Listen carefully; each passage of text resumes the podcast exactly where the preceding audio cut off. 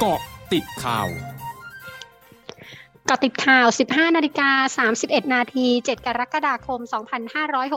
2564 นางสาวรัชดาธนาดิเรก รองโฆษกประจำสำนักนายกรัฐมนตรีเผย ทุกส่วนราชการได้เร่งให้ความช่วยเหลือประชาชนที่ได้รับผลกระทบจากเหตุไฟไหม้โรงงานมิงตี้เคมีคอลจำกัด จังหวัดสมุทรปราการ โดยนายกรัฐมนตรีได้สั่งการจังหวัดและหน่วยงานที่เกี่ยวข้อง ให้เฝ้าระวังในพื้นที่อีกระยะหนึ่ง เพื่อป้องกันไม่ให้เกิดเหตุซ้ำ รวมทั้งหาทางกำจัดสารเคมีที่เหลืออยู่ พร้อมยืนยันจะให้การดูแลผู้ที่ได้รับบาดเจ็บ และความเสียหายตามสิทธิประโยชน์ต่างๆ รวมทั้งได้สั่งการให้หน่วยงานเกี่ยวข้องเร่งหาสาเหตุ เพื่อป้องกันไม่ให้เกิดเหตุขึ้นอีกในอนาคต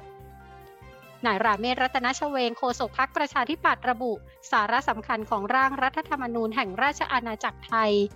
คือการมีบัตรสองใบจำนวนสส500 คน และวิธีการคำนวณคะแนน ซึ่งหากจะมีการปรับเปลี่ยนข้อความในมาตราที่เกี่ยวข้อง ภายใต้หลักการและเหตุผลนี้เพื่อให้สอดคล้องกันก็สามารถทำได้ ทางนี้สสของพักโดยนายสุทัศน์เงินหมื่น และนายสาธิตวงน้องเตย จะได้จัดเตรียมเสนอแปรยติอีกด้วย จึงไม่มีความกังวลหากหลังจากการพิจารณาผ่านวาระสามจะถูกยื่นให้สารรัฐธรรมนูญตีความ ซึ่งว่ากันตามกระบวนการหลักการที่รัฐธรรมนูญกำหนด นายแพทย์พีระอารีรัตน์นายแพทย์สาธารณสุขจังหวัดพระนครศรีอยุธยาระบุ พบผู้ติดเชื้อโควิด -19 ในพื้นที่เพิ่ม 239 ราย โดยพบในพื้นที่อำเภอวังน้อยมากที่สุด 181 ราย รวมผู้ป่วยยืนยันสะสมระลอกใหม่จำนวน 2,963 ราย รักษาหายแล้ว 1,670 ราย รักษาอยู่ 1,267 ราย ซึ่งจำนวนผู้ป่วยที่เพิ่มขึ้นทำให้เตียงที่รองรับการรักษาผู้ป่วยไม่เพียงพอ หลายโรงพยาบาลเตรียมปรับพื้นที่สร้างห้องแยกโรคเพิ่ม และมีผู้ป่วยรอรับการรักษาอยู่ที่บ้านจำนวนหนึ่ง คณะกรรมการโรคติดต่อจังหวัดจึงให้ทางนายอำเภอ องค์กรปกครองส่วนท้องถิ่น จัดหาสถานที่จัดตั้ง home isolation รองรับจำนวนผู้ป่วยที่เพิ่มมากขึ้น สำนักงานสาธารณาสุขจังหวัดปราจีนบุรี รายงานสถานการณ์โรคโควิด -19 วันนี้ พบผู้ติดเชื้อรายใหม่ 77 ราย รวมผู้ป่วยสะสมระลอกใหม่ 980 ราย เป็นผู้ป่วยสะสมในพื้นที่ 910 ราย ติดเชื้อนอกพื้นที่เข้ามารักษา 66 ราย ติดเชื้อจากต่างประเทศ 1 ราย และติดเชื้อในเรือนจำ3ราย ทั้งนี้พบว่าการติดเชื้อมีสาเหตุเกิดจากการรับประทานอาหารร่วมกัน ร่วมงานบวช งานเลี้ยงสังสรรค์ การไม่สวมหน้ากากอนามัย และการเดินทางไปสถานที่เสี่ยง จึงขอความร่วมมือประชาชนปฏิบัติตามมาตรการอย่างเคร่งครัด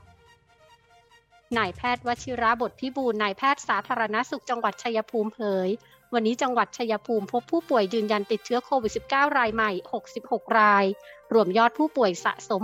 665 ราย รักษาหายแล้ว 342 ราย กำลังรักษาอยู่ 308 ราย มีผู้เสียชีวิตเพิ่ม 2 ราย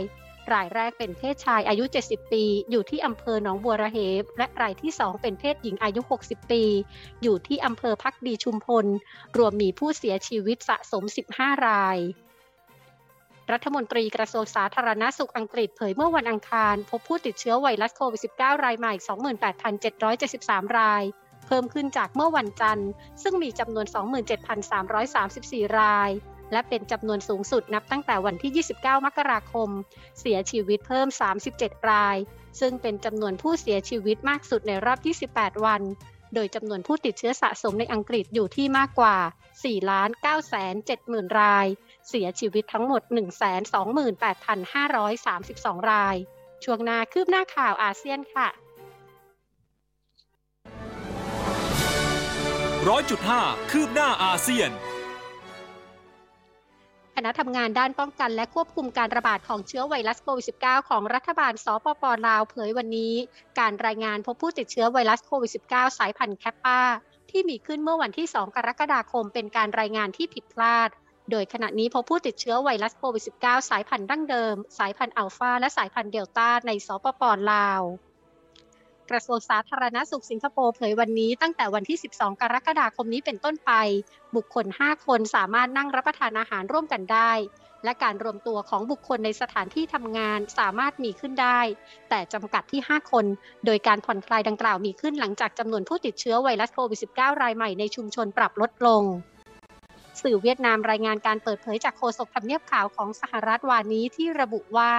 วัคซีนโควิด -19 ของโมเดอร์นาประมาณ 2 ล้านโดส มีกำหนดส่งถึงเวียดนามในสัปดาห์นี้ โดยวัคซีนดังกล่าวเป็นส่วนหนึ่งของวัคซีนโควิด -19 จำนวน 80 ล้านโดส ที่รัฐบาลสหรัฐบริจาคให้แก่ประเทศต่างๆ ทั้งหมดคือเกาะติดข่าวในช่วงนี้ไทยดัญญาการสถินรายงานค่ะ